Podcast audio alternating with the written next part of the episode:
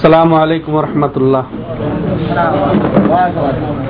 الحمد لله الحمد لله رب العالمين والعاقبة للمتقين والصلاة والسلام على أشرف الأنبياء والمرسلين نبينا محمد وعلى آله وصحبه ومن تبعهم بإحسان إلى يوم الدين أما بعد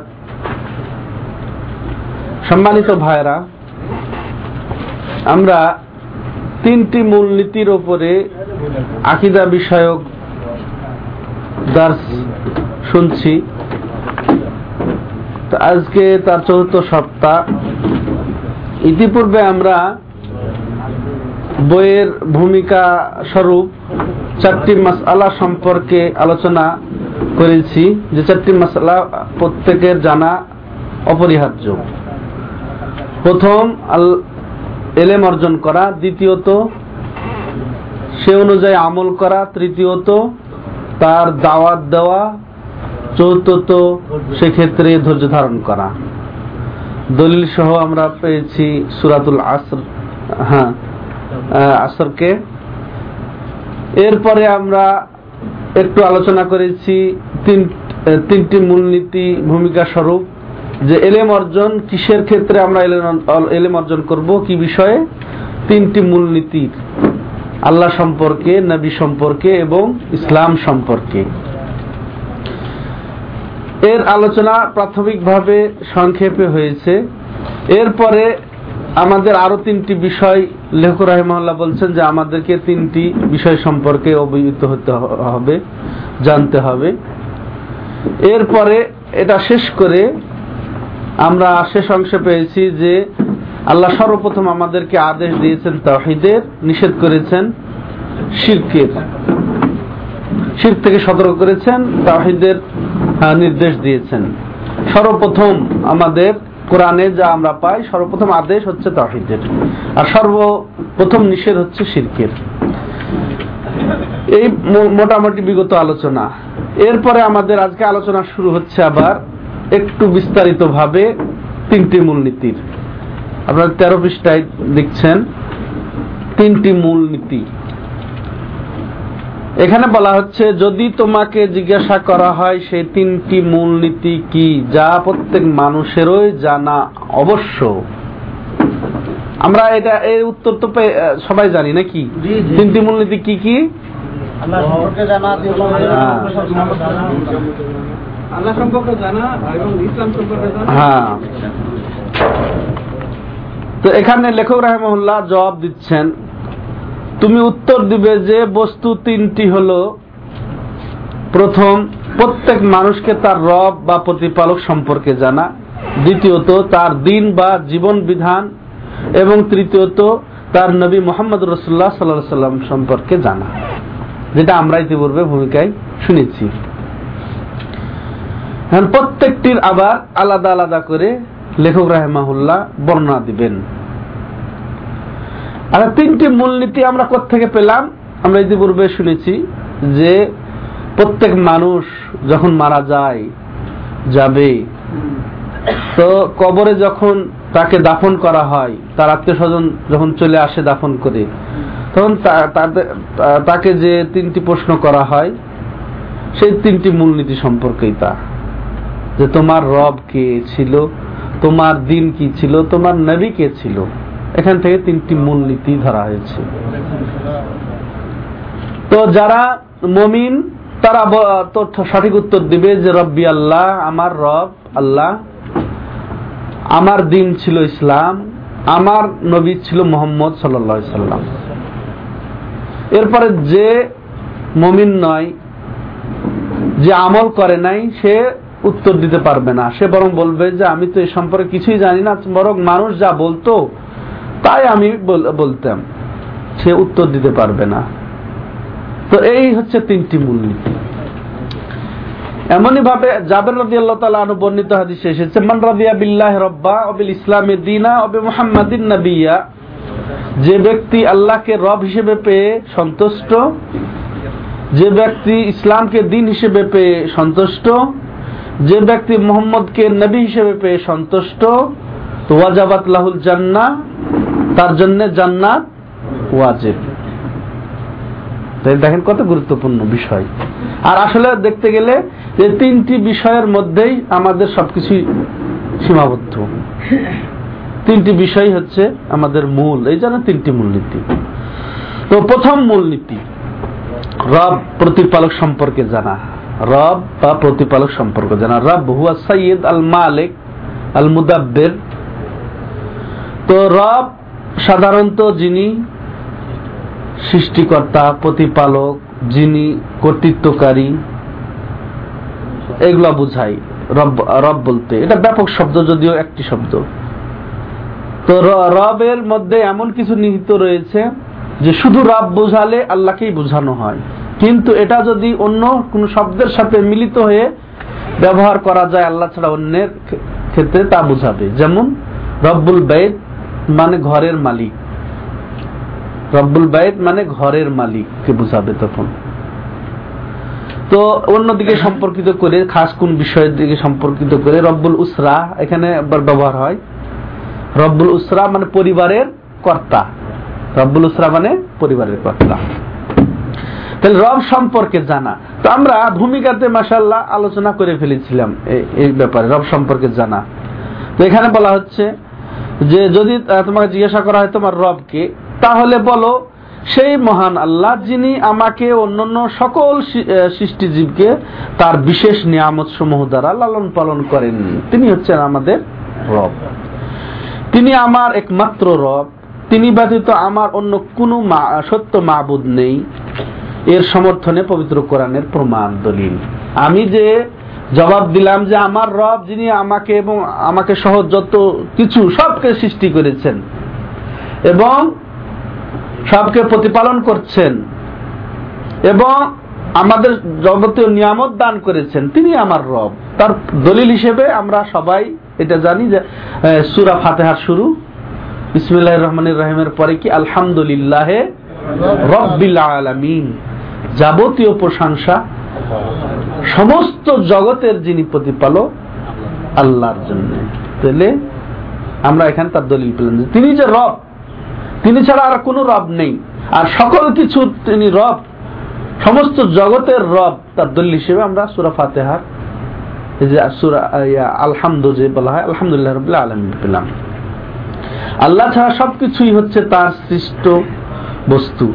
এবং আমি, আমিও সেই সৃষ্টি জগতের একটি অংশ মাত্র। যত কিছু আছে, আল আলামিন যেখানে বলা হয়েছে, মানুষ জগৎ, জিন জগৎ ফেরেস্তা জগৎ, প্রাণী জগৎ, জড় জগৎ, যত কিছু আছে। পাহাড়, পর্বত, সাগর, মহাসাগর, নদ, নদী, আকাশ, বাতাস, সব এক এক জগৎ, সব জগতেরই যিনি অধিপতি, তিনি হচ্ছেন আমার রব। তিনি হচ্ছেন আমার রব। আর এই সমস্ত জগতের এক জগতের আমি একটি অংশ। আমি একটি অংশ। এরপরে দেখেন আর যখন তুমি জিজ্ঞাসিত হবে তুমি কিসের মাধ্যমে তোমার রবকে চিনেছ? এর উত্তর কিন্তু আমরা পেয়েছি এর আগে। তাই না? কি? কিসের মাধ্যমে আমরা আমাদের রবকে চিনব? হ্যাঁ সৃষ্ট নিদর্শনাবলী। বিশ্ব জগতের হ্যাঁ সৃষ্টির জগতের যত নিদর্শনাবলী রয়েছে, তার সম্পর্কে আমরা চিন্তা ভাবনা করলে স্রষ্টার পরিচয় আমরা পাবো। আর একটা কি উপায়? হ্যাঁ দ্বিতীয় উপায় হচ্ছে কোরআন এবং হাদিস। যদি আমরা অধ্যয়ন করি, কোরআন পড়া শিখি এবং কোরআন বুঝি, তাহলে আমরা বুঝব যে এই যার বাণী, তিনি কে? তিনি আমার স্রষ্টা তিনি আমার রব তিনি আমার প্রতিপালক তিনি আমার খালেক মালেক রুচিদাতা তাহলে আমরা চিনতে পারব। যেমন লেখককে অনুমান করা যায় তার লেখা দেখে। যে অমুক রবীন্দ্রনাথ ঠাকুরকে আমরা দেখি নাই তাই না? কিন্তু রবীন্দ্র ভক্ত- ভক্ত কত আছে আজকে? হ্যাঁ, কাজী নজরুল ইসলামকে আমরা দেখি নাই আজকের জেনারেশন কিন্তু কাজী নজরুল ইসলাম ভক্ত কত পাবেন? তারপর আরও কত লেখক? তাই না? ও তাকে আমরা কীভাবে চিনছি? তার লিখনি দিয়ে। হ্যাঁ তার লিখনির ক্ষুরধার, তার সাহিত্য, তার লেখার মাধুর্য হ্যাঁ তাতে কিসের খোরাক আছে আমাদের সংস্কৃতিমূলক? সেগুলাতে আমরা লেখক সম্পর্কে জানি, বুঝি যে লেখক কে। তেমনি সৃষ্টি দেখে বুঝি কেমনে? যেমন প্রস্তুতকারকের মান নির্ণয় করতে পারি আমরা কেমনে? চায়না, চীন এবং জাপানের মান নির্ণয় করি আমরা সহজে। কি? জিনিসপাতি দিয়ে, বস্তু দিয়ে। কত কিছু আমরা যে পণ্য আমরা পাচ্ছি, ব্যবহার করছি, তো এর মধ্যে চায়নার অবস্থা কি আর জাপানের অবস্থা কি? চীনের অবস্থা কি, জাপানের অবস্থা কি? চীনের মালের অনেক, অনেকে কিনতে চায় না হ্যাঁ? চায়না, মেড ইন চায়না, আর জাপান না, জাপানি হ্যাঁ? কৃষির প্রস্তুতকারককে কীভাবে আমরা চিন পণ্য দেখে? অতএব সৃষ্টির জগৎকে, জগতের মাধ্যমে আমরা স্রষ্টাকে চিনব। এই জন্য বলছেন, তোমার রবকে কীভাবে তুমি চিনলে? তো রবের যে সৃষ্টি সৃষ্টির জগৎ, বিশ্ব জগৎ, বিশ্ব জাহান, কে আমরা নিয়ে একটু যদি চিন্তা ভাবনা করি, যেমন চন্দ্র, সূর্য, গ্রহ, নক্ষত্র তারপরে পাহাড়, পর্বত, সাগর, মহাসাগর, আকাশ, জমিন আরস কুর্সি কত কি আছে সবকে নিয়ে যদি আমরা একটু চিন্তা করি হ্যাঁ? একটু যদি ভাবি নিজের শরীরকে নিয়ে সব আমরা বুঝতে পারব যে স্রষ্টা কে হ্যাঁ, একজন আছেন।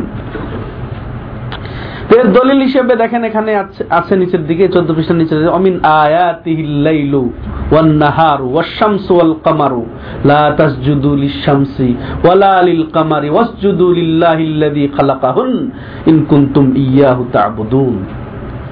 যে অমিন আয়াতিহি আর তার নিদর্শনাবলীর মধ্যে বা তার নিদর্শনাবলীর অন্তর্ভুক্ত হলো রাত্রি, দিন, সূর্য, চন্দ্র অতএব কি?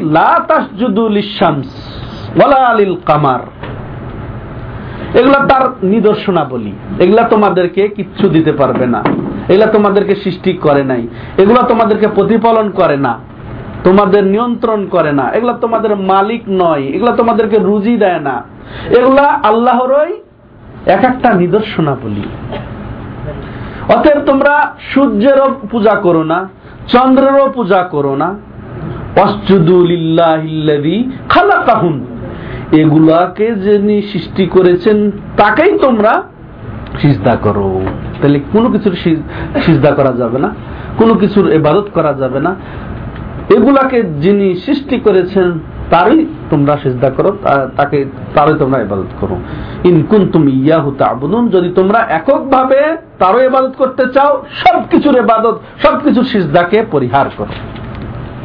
তেমনি এরই প্রমাণ যে তার আরো নিদর্শনাবলী রয়েছে ইন্না রব্বাকুমুল্লাহুল্লাযী খালাকাস সামাওয়াতি ওয়াল আরদ ফি সিত্তাতি আইয়ামিন সুম্মা ইসতাওয়া আলাল আরশ يغشي الليل النهار يطلبه حثيثا والشمس والقمر والنجوم مسخرات بأمره ألا له الخلق والأمر تبارك الله رب العالمين যে নিশ্চয় তোমাদের রব আল্লাহ যিনি সৃষ্টি করেছেন আকাশমণ্ডলী এবং জমিনকে ফিসিত্তাতে আইয়াম ছয় দিনে। হ্যাঁ? আল্লাহ কি এক মুহূর্তে সৃষ্টি করে দিতে পারতেন না? কিন্তু আল্লাহ রব্বুল্লাহ আলমিন এর মধ্যেই রহস্য রেখেছেন হ্যাঁ হিকমত রেখেছেন, যার কারণে তিনি ছয় দিনে সৃষ্টি করেছেন, পরস্পর সৃষ্টি করেছেন, এক দিনে এক এক। সৃষ্টি করার পর ইস্তাওয়া আলা সুম্মাস্তাওয়া আলাল আশ এরপরে তিনি আকাশের উপরে সমুন্নত হলেন, আকাশের উপরে হয়ে গেলেন। কিছুই ছিল না দুনিয়াতে, দুনিয়া বলতে কিচ্ছু ছিল না, জগৎ বলতে কিচ্ছু ছিল না, আকাশ, জমিন। তারপর এর মধ্যে যত কিছু আছে, সূর্য, চন্দ্র, গ্রহ, নক্ষত্র আরস কুর্সি, লৌহ, কলম, কিচ্ছুই ছিল না, আর এগুলো সবকিছুই তার সৃষ্টি তিনি ছিলেন। এগুলো সবকে ছয় দিনে সৃষ্টি করার পরে তিনি ওই সময় তার আরসটা ছিল পানির উপরে, এরপরে তিনি সবকিছুর উপরে হয়ে গেলেন। সবকিছুর উপর, সৃষ্টি থেকে তিনি আলাদা। তিনি সৃষ্টির মধ্যে ঢুকে নন, অবতরণ করে নন, অনুপ্রবেশ করে নন, মিশে নন, একাকার নন। আমি প্রথম দিনে বলেছি, সূর্য দুনিয়ার সাথে মিশতে পারে না, দুনিয়ার মধ্যে ঢুকতে পারে না। দুনিয়ার মানুষের মধ্যে ঢোকা তো দূরের কথা, পৃথিবীর মধ্যেই সূর্য ঢোকার ঢোকা সম্ভব নয়। দুনিয়ার মানুষের মধ্যে ঢোকা তো দূরের কথা। অথচ সূর্য একটি আল্লাহর ক্ষুদ্র সৃষ্টি। ক্ষুদ্র সৃষ্টি, একটি নিদর্শন। তো সূর্য যদি একটি নিদর্শন আর একটি নিদর্শন দুনিয়া, পৃথিবী এর মধ্যে ঢুকতে না পারে, যদিও ঢুকে, ঢোকা সম্ভব নয়। আমরা জেনেছি যে তেরো লক্ষ গুণ সূর্যের আয়তন বেশি, পরিধি বেশি। ওই সূর্য ঢোকা ঢোকা পৃথিবীর মধ্যে সম্ভব নয়। আর যদিও ঢুকে চেষ্টা করে তাহলে দুনিয়ার কিছু থাকবে না। যদি নিকটে আসে তাহলে তো সূর্য তাপে এর দাহ শক্তিতে পৃথিবী জ্বলে ছাই হয়ে যাবে ছায়ও পাওয়া যাবে না। অতএব আমাদের এক শ্রেণির বিশ্বাস আছে যে আল্লাহ সব জায়গায় বিরাজমান আল্লাহ ঢুকে আছেন একে অনুপ্রবেশ করে আছেন। যত হ্যাঁ সবার কবল কলবে কলবে আল্লাহ। আবার যে আল্লাহর নূরে নবী পয়দা, নবীর নূরে সকল পয়দা। আল্লাহ সব জায়গায় আছেন। এইসব আকিদা এর মধ্যেও পাওয়া যাচ্ছে। অথচ আমরা কি করলাম প্রকারান্তে? আমরা নবীকে আল্লাহর অংশ বানায় দিলাম। আর আমরা হচ্ছে নবীর অংশ। তাহলে মূল অস্তিত্ব বলতে একটি অস্তিত্ব। তাহলে স্রষ্টা সৃষ্টির মধ্যে কোনো পার্থক্য রইল না। এটাই হচ্ছে আকিদার মূল দর্শন। নাউজুবিল্লাহ। হ্যাঁ? তো সব জায়গায় মিশে আছে এইভাবে, যিনি স্রষ্টা, তিনি সৃষ্ট, যিনি বান্দা, তিনি রব, যিনি রব, তিনি বান্দা, নাউজুবিল্লাহ। অতএব একাকারকে কার এবাদ করবে এবাদতেরই প্রয়োজন নেই। আর যদি করতে চাও, তুমি যাকেই সেজদা করো তুমি যেন তুমি প্রকৃত তার তোমার রবকেই সেজদা করলে। এই হচ্ছে দর্শন, সেটা আছে। অথচ আল্লাহ এখানে বলছেন তোমাদের সেই রব, যিনি আল্লাহ আকাশ মন্ডলী এবং জমিনকে ছয় দিনে সৃষ্টি করার পর আরসের উপরে তিনি হয়ে গেলেন। সমসীন। কেউ বললেন সমসীন কথাটা, অধিষ্ঠিত কথাটা। তারপর এখানে আপনাদের অর্থে অনুবাদক লিখেছেন আরুর আরুর কথাটা। যে নিশ্চয় তোমাদের রব প্রতিপালক হচ্ছেন। সেই আল্লাহ যিনি আকাশ ও পৃথিবীকে ছয় দিনে সৃষ্টি করেছেন, তারপর তিনি আরশের উপরে আরুর হয়েছেন। আরুর ব্যাপারেও আপত্তি আছে। এটা আকিদাগত ভাবে নিরাপদ নয় শব্দটি। এই শব্দ চয়নটাও নিরাপদ নয়। আমাদেরকে সংশয়মূলক, স্পষ্ট না, এরকম শব্দ বর্জন করতে হবে আল্লাহর ক্ষেত্রে। আকিদাগত ক্ষেত্রে। আরুরের অর্থ এটা আসে আমি এটা দেখলাম আজকে অভিধানে। আরুর অবস্থ ইয়া আসে যে চড়ে বসলেন চড়ে বসা চেপে বসা। আসন গ্রহণ করা যে সমাসীন এরকম অধিষ্ঠিত একই অর্থ আসে। তো আল্লাহর ক্ষেত্রে সব শব্দ বর্জন করতে হবে। এক কথায় আল্লাহ ওপরে আরসের ওপরে হলেন। সৃষ্টি করার পর সৃষ্টির থেকে আলাদা সর্বসৃষ্টির উপরে তিনি। কীভাবে আছেন? কেমনে আছেন? এটা যেহেতু দলিল নেই প্রমাণ নেই ইয়ে, বর্ণনা নেই বাস আমরা সেখানে থেমে যাব। কিন্তু ওর ওপরে আছেন এটা স্পষ্ট কথা। তো আমরা আরু শব্দও বলব না অধিষ্ঠিতও বলব না সমাসীনও বলব না। হ্যাঁ আল্লাহ উপরে আছেন। হ্যাঁ উপরে অধিষ্ঠিত। আর যদি বলি যে আরসের মধ্যে তবুও ই থেকে যায়। মধ্যে হলে ভিতরে ভিতর হয়ে এসে যায়। আরসের মধ্যে আরস তো ছিল না ওই সময় তাহলে? হ্যাঁ তাহলে আরসের মধ্যেও নন তিনি। আরসের উপরে। অধিষ্ঠিত অর্থাৎ আসীন, আসন গ্রহণ যিনি করেন, তিনি আসীন। মঞ্চে আসীন। সিংহাসনে সমাসীন, আসীন। আসন গ্রহণ করেছেন সিংহাসনে। এটা সৃষ্টির ক্ষেত্রে শোভা পায়। আসন গ্রহণ করলে তা আসনের সে মুখাপেক্ষী হয়ে গেল। কিন্তু আল্লাহ সব কিছু থেকে মুখাপেক্ষীহীন কোনো কিছু তিনি মুখাপেক্ষী নন। তো আমরা যদি আসীন বলি আরুর বলি বলি, আর সমাসীন বলি, তাতে আসনের তিনি মুখাপেক্ষী হয়ে যান। আর এগুলোতে পুত পবিত্র তিনি সুভান আল্লাহ তো আমরা তা বলতে পারি, আরও সাহায্য অবস্থান আল্লাহ আরো- আরসের ওপরে আছে অবস্থান করছেন ঠিক আছে? ঠিক আছে। হ্যাঁ ওটা বলা যেতে পারে। তিনি আরসের ওপরে আছেন মানে অবস্থান করছেন। কীভাবে অবস্থান করছেন? আল্লাহ আল্লাহ হ্যাঁ বাসির। তো তাহলে আমরা আয়াতের অর্থ এখানে এইভাবে বুঝব সেই রব যিনি ছয় দিনে সবকিছু সৃষ্টি করে আরসের উপরে সমুন্নত হলেন আরসের উপরে হলেন আরসের উপরে অবস্থান করলেন। এরপর, এরপরে বলা হচ্ছে, আল্লাহ নাহারা ইয়াতলুবু হাসিসা এরপরে আচ্ছন্ন করে দেয় ইয়া রাত, দিনকে তারপরে ইয়াতলুবু হাসিসা তারপরে দ্রুত অনুসরণ করে সূর্য, চন্দ্র অন্যজুম তারকা মুসাখারা তার অনুগত হয়ে আমরি তার হুকুমের। আল্লাহ আল্লাহুল খালকু আল আমর। তাহলে কি তারই সৃষ্টি তারই হুকুম নয়? অত তিনি যেহেতু সৃষ্টি করেছেন, তার অধীনেই সবকিছু প্রবর্তন হচ্ছেন, বিবর্তন হচ্ছে সবকিছু। অতএব কার হুকুম চলবে? তারই হুকুম, তারই সৃষ্টি। তাবারাক আল্লাহ রব্বুল আলামিন। সেই বরকতময় আল্লাহ, যিনি সমস্ত জগতের মালিক, প্রতিপালক। তাহলে আমরা কি বুঝলাম? আমাদের রবকে কীভাবে আমরা চিনলাম? নিদর্শন।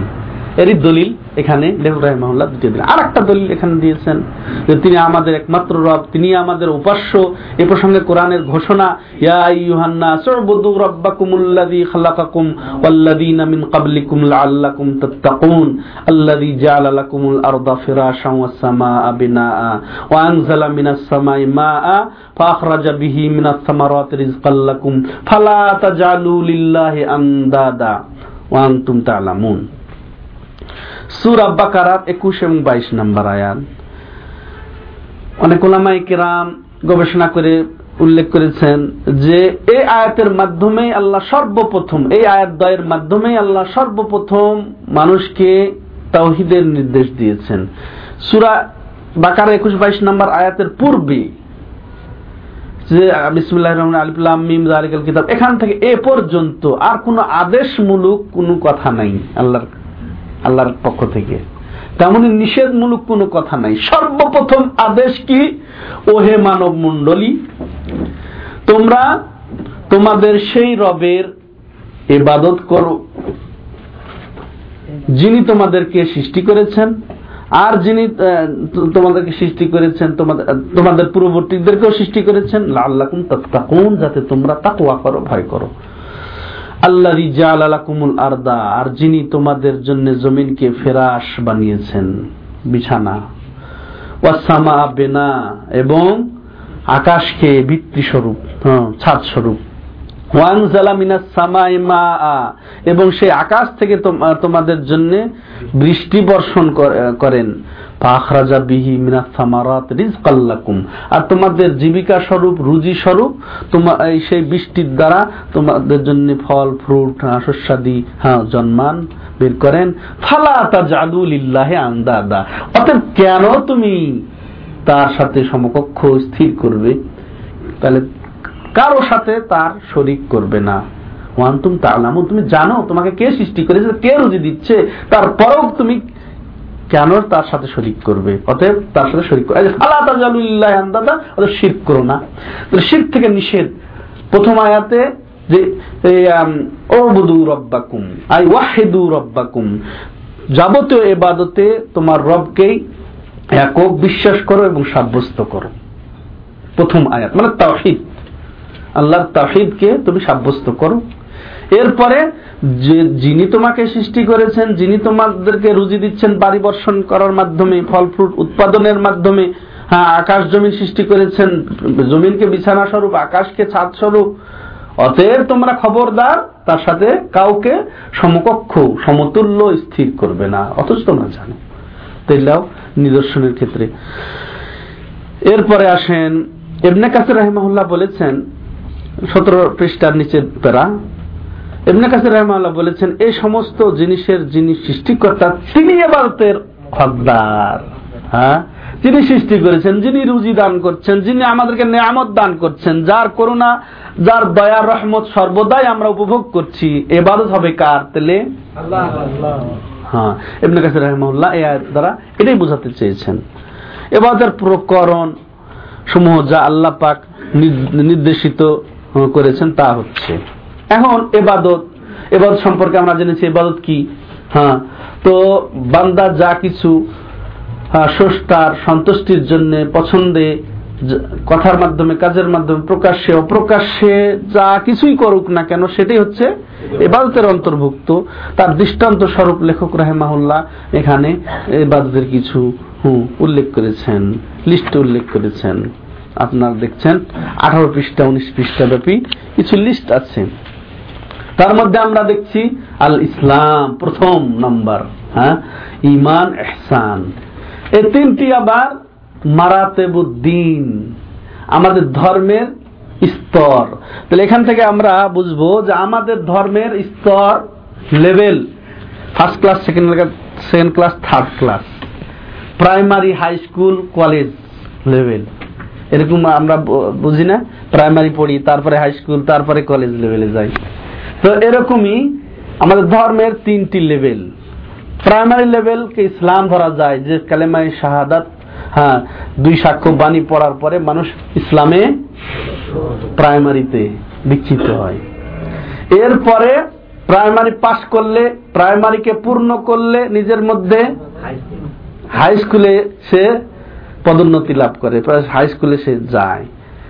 তো হাই স্কুল পূর্ণ করলে আবার কলেজে যায়। তাইলে প্রাইমারি অর্থাৎ ইসলাম, ইসলামের যে পাঁচটি রোকন আছে এটা পূর্ণ করার পরে প্রাইমারি আমার পূর্ণ হলো। এরপরে আমি যাব হাই স্কুল লেভেলে আর হাই স্কুল লেভেলে মনে করেন ছয়টি ক্লাস ধরেন পাঁচটি ক্লাস প্রাইভেট ঠিক আছে না? পাঁচটি ক্লাস তো পাঁচটা রোকন।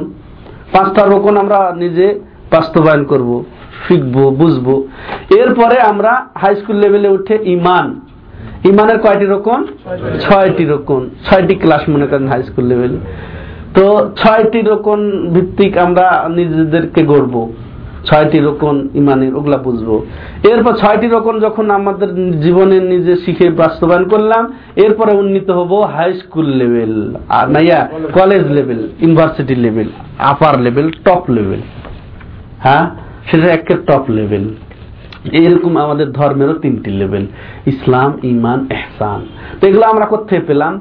হাদিসে জিবরিল নামে একটি হাদিস পরিচিত আছে আমাদের কাছে। হাদিসে জিবরিল, যেটা জিবরিল আলাহ ইসলাম হ্যাঁ নামে কেন পরিচিত হাদিসটা?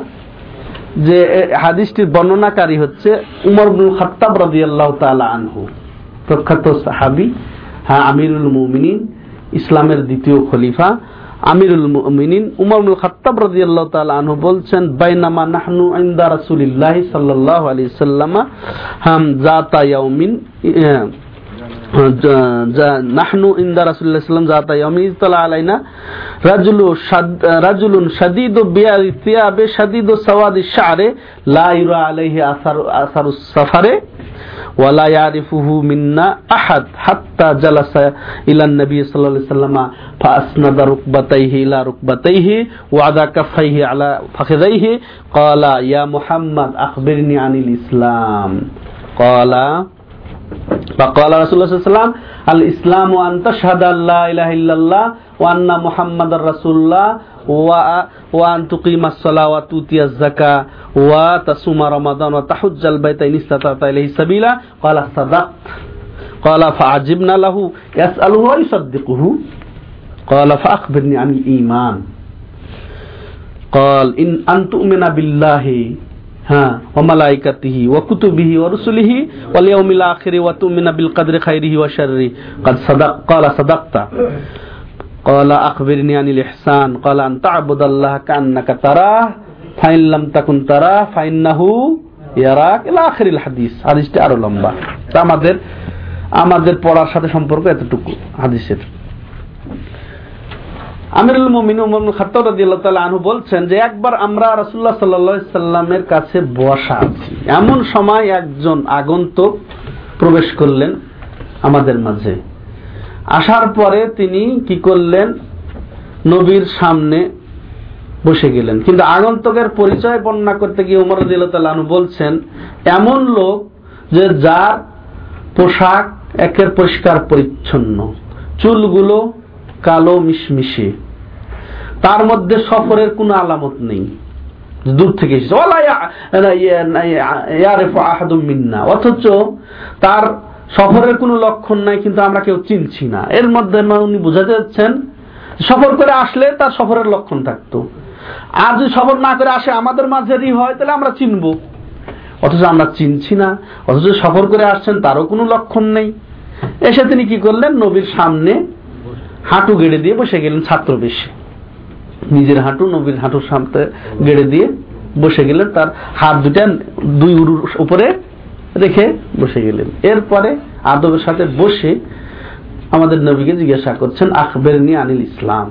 আমা- আমা- আমাকে ইসলাম সম্পর্কে খবর দেন, জানান। তখন নবী সাল্লাম বললেন যে, ইসলাম হচ্ছে যে, তুমি সাক্ষ্য দিবে যে, আল্লাহ ছাড়া সত্য কোনই মাহবুদ নেই। আর মোহাম্মদ আল্লাহর রসুল নামাজ প্রতিষ্ঠা করবে জাকাত প্রদান করবে, তারপর রমজান মাসে রোজা রাখবে আর পারলে হজ করবে, বাইতুল্লাহ জিয়ারত করবে।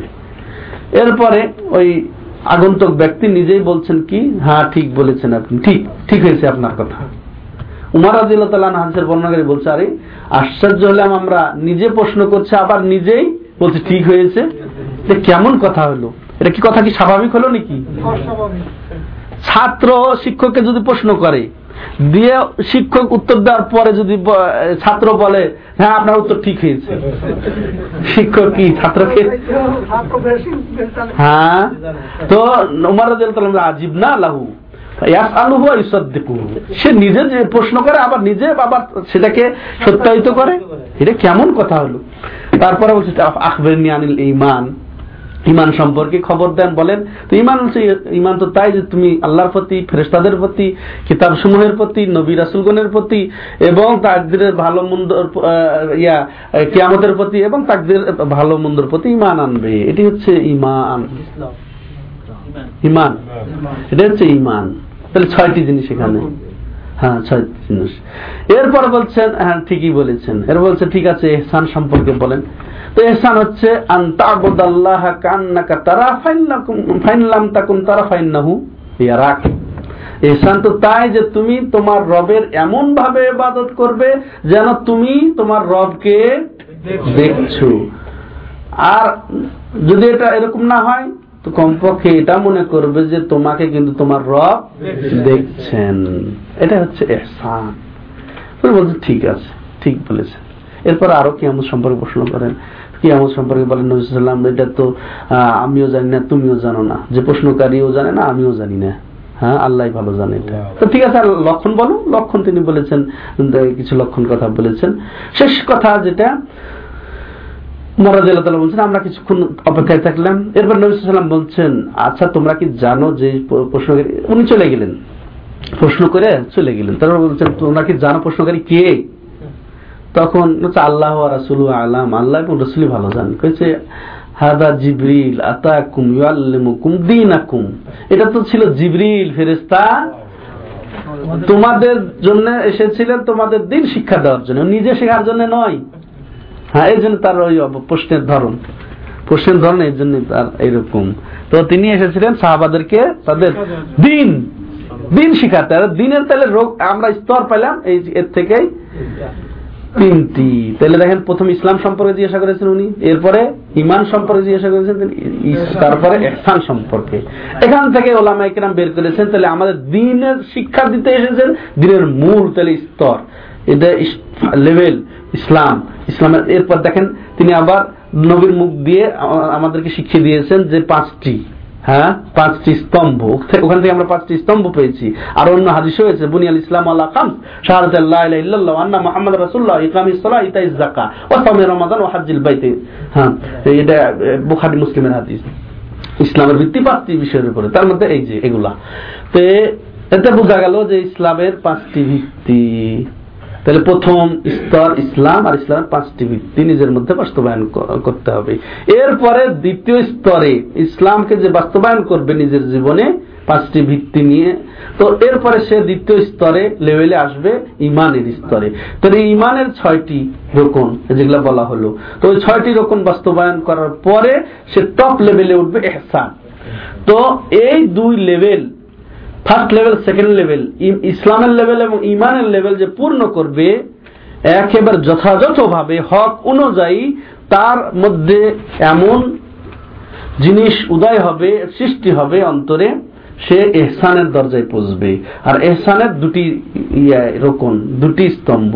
একটি হচ্ছে কি এইভাবে ইবাদত করার মনোমানসিকতা পাওয়া যে আল্লাহকে যেন দেখতে পাচ্ছি। বা এটা যদি না হয় দ্বিতীয় আল্লাহ আমাকে দেখছেন। এটা হচ্ছে এহসান এটা হচ্ছে এহসান তাহলে এগুলো হচ্ছে ইবাদতের অন্তর্ভুক্ত। তাহলে ইসলাম দিয়ে ইবাদত শুরু হলো ইমান এহসান এটা টপ লেভেলের ইবাদত সম্মানিত ভাইরা এরপরে আসেন দোয়া। এরপরে আর দোয়া হচ্ছে ইবাদত। ইসলাম ইমান এহসানের পরে দোয়ার উল্লেখ এসেছে। আর দোয়া হুয়াল ইবাদা। হুম? হাদিসে এসেছে, দোয়াটাই যেন ইবাদত। যেমন আমরা শুনে থাকব আল হাজ্জ আরাফা নসরুল্লাম বলেছেন, হজের ব্যাপারে আরাফাই আরাফায় অবস্থান নেওয়ার ব্যাপারে আল হাজ্জ আরাফা আরাফাতে অবস্থান নেওয়াটাই যেন হজ। এর অর্থ কি অন্য কিছু আর করতে হবে না? হবে, কিন্তু আরাফায় অবস্থান করাটা মূল। হজের মূল মৌলিক। তেমনি দোয়া এবাদা দোয়াটাই এবাদত এর অর্থ আর অন্য কিছু করা লাগবে না খালি দোয়া করলেই চলবে তা নয় কিন্তু। কিন্তু এবাদত সমূহের মূল এবাদত এবাদত অন্তর্ভুক্ত। আর একটা হাদিসটা যদি ইয়ে আছে সে কিছু কথা আছে হাদিসের ক্ষেত্রে আর দোয়া মুখুল ইবাদা দোয়াটা এবাদত সমূহের মগজ মূল। হ্যাঁ মগজ, মূল। তা, আর এই দোয়া হচ্ছে অত্যন্ত গুরুত্বপূর্ণ ইবাদত। এই দোয়া আল্লাহর হক আল্লাহরই প্রাপ্য। আল্লাহ ছাড়া অন্যের কাছে চাওয়া যাবে না, প্রার্থনা করা যাবে না, আহ্বান করা যাবে না। আল্লাহ ছাড়া অন্যের নামে কেউ যদি, অন্যের কাছে কেউ যদি দোয়া করে, সে শিখ করল, সে সে- মুশরিক, বড় শিরকে সে পতিত হলো। অথচ আল্লাহ রব্বুল্লাহ আলমিন দোয়া সম্পর্কে আমাদেরকে শিখাচ্ছেন? ওকালা রব্বুকুম উদউনি আস্তাজিব লাকুম। হুম। ইন্নাল্লাযীনা ওয়াকালা রাব্বুকুম উদউনি আস্তাজিব লাকুম। ইন্নাল্লাযীনা ইস্তাকবিরুনা আন ইবাদাতি সায়াদখুলুনা জাহান্নামা দাখিরিন। যে হে নবী, তোমার রব বলেন যে উদউনি আস্তাজিব লাকুম। যে তোমরা আমাকে ডাকো, আমার কাছে দোয়া করো, আমি তোমাদের ডাক কবুল করব, দোয়া কবুল করব। পক্ষান্তরে যে আমার কাছে না চেয়ে, আমার কাছে দোয়া না করে, অহংকার বশত বেরুনান ইবাদতি আন দোয়াই আমার দোয়া থেকে বিমুখ হবে, অহংকার করবে। সায়াদ খুলুনা জাহান্নামা দাখরিন। সে লাঞ্ছিত, অপমানিত, ঘৃণিত হয়ে জাহান্নামে প্রবেশ করবে, নাউজুবিল্লাহ। তাহলে আল্লাহকেই ডাকতে হবে, এটা আল্লাহ রাব্বুল আলামিন বলছেন। ওয়াইদা সালাকা ইবাদি আন্নি ফাইন্নি কারীব উজিবু দাওয়াতাদ দাঈ ইযা দান ফালইস্তাজিবু লি ওয়াল ইউমিনু বি লাআল্লাহুম ইয়ারশুদুন। হে নবী, আপনাকে যদি আমার বান্দারা আমার সম্পর্কে জিজ্ঞাসা করেন, আপনি বলুন যে আমি তাদের নিকটে, অর্থাৎ এলেমের দিক দিয়ে নিকটে। ওই তো বললাম, আল্লাহ শিও সত্তায় কোথায় আছেন? আরসের উপরে আছেন। কিন্তু আরসের ওপর থেকে দুনিয়ার কোথায় কি হচ্ছে, না হচ্ছে, কি হবে, না হবে, সবকিছু তিনি জানেন। জ্ঞানের মাধ্যমে, তার কুদরত, তার শক্তি, তার নিয়ামত সব জায়গায় বিরাজমান। তার এলেম সব জায়গায় বিরাজমান। তিনি শিও সত্তায় আরস সেখান থেকে আল্লাহ রব্বুল আলমিন আমাদেরকে দেখেন, সবকিছু জানেন। অতএব আল্লাহ রাব্বুল আলম বলছেন যে আমার বলে দাও তারা যদি আমাকে ডাকে, তাহলে আমি তাদের ডাক কবুল করব। ইন্নাল্লাযিনা ইস্তাকবিরুনা ইবাদতি, তারা যদি কেউ আমার ইবাদত থেকে, অর্থাৎ আমার থেকে দোয়া করা থেকে বিমুখ থাকে, সায়াদখুলুনা জাহান্নামা দাখিল এখানে অপমানিত, লাঞ্ছিত হয়ে প্রবেশ করবে। এরপরে আরেকটা কি বললাম? যে যে ওয়াইদা সালাকা ইবাদি, হে হে হে নবী, আমার সম্পর্কে যদি তোমাকে জিজ্ঞাসা করে, আমার কোন বান্দা বলো যে আমি তাদের নিকটে। তো নিকটে অতএব তোমরা তার কাছে তারকেই ডাকো। ওয়াইদা আন্নি ফাইনি করিব। উজিবু দাওয়াতাদ দা দান। হ্যাঁ, আমি আহ্বানকারী ডাকে সাড়া দেই। হ্যাঁ অতএব ফালিয়াস্তা জিবুলি তারাও যেন আমার ডাক কবুল করে অর্থাৎ আমার কথা মতো চলে আমার অনুসরণ করে। তো এইভাবে তাহলে দোয়া হচ্ছে একটি এবাদত দোয়া একমাত্র আল্লাহর কাছেই করতে হবে। এই দোয়া যদি আল্লাহ ছাড়া অন্যের কাছে করা যায়, আহ্বান করা যায়, তাহলে সেটা হবে শির। তেমনই ভাবে আল খাউফ ইবাদা হ্যাঁ ভয় করা ইবাদত। তাহলে আল্লাহকেই ভয় করতে হবে। তো ভয়ের আবার প্রকার আছে। যেমন তবেই তবেই ভয়, সেটা কেমন? স্বভাবগত। মানুষ জন্মগত ভয় করে। শত্রু দেখে, হিংস্র প্রাণী দেখে, ভয় করে কি করে না? তো এগুলা হচ্ছে স্বভাবগত ভয়, এগুলার কোনো অসুবিধা নেই, এগুলা তো হবেই। কিন্তু যে ভয় ইবাদত, সেই ভয় আল্লাহকেই করতে হবে। আল্লাহকে ছাড়া অন্য অন্য কোনো গায়রুল্লাহ, অর্থাৎ পীর বাবা